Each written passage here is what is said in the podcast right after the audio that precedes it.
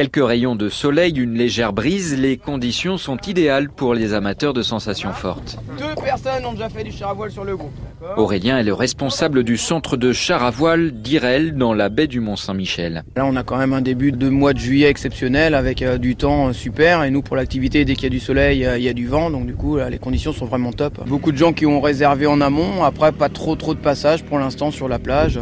On pense que ça va être du 15 au 15 comme habituellement et on espère que c'est là qui vont arriver. Et après le grand air, il faut reprendre des forces. Dans sa poissonnerie, Cindy voit les touristes défiler. Depuis début juillet, là, on sent qu'avec le beau temps, ça arrive. Macro sardines pour les barbecues. Si ça continue comme ça, c'est bien. Même espoir pour Nathalie, la responsable du camping Le Tensor de la Baie à Cherhuet. L'année dernière a été un petit peu compliquée en location parce qu'on a eu la Coupe du Monde de football.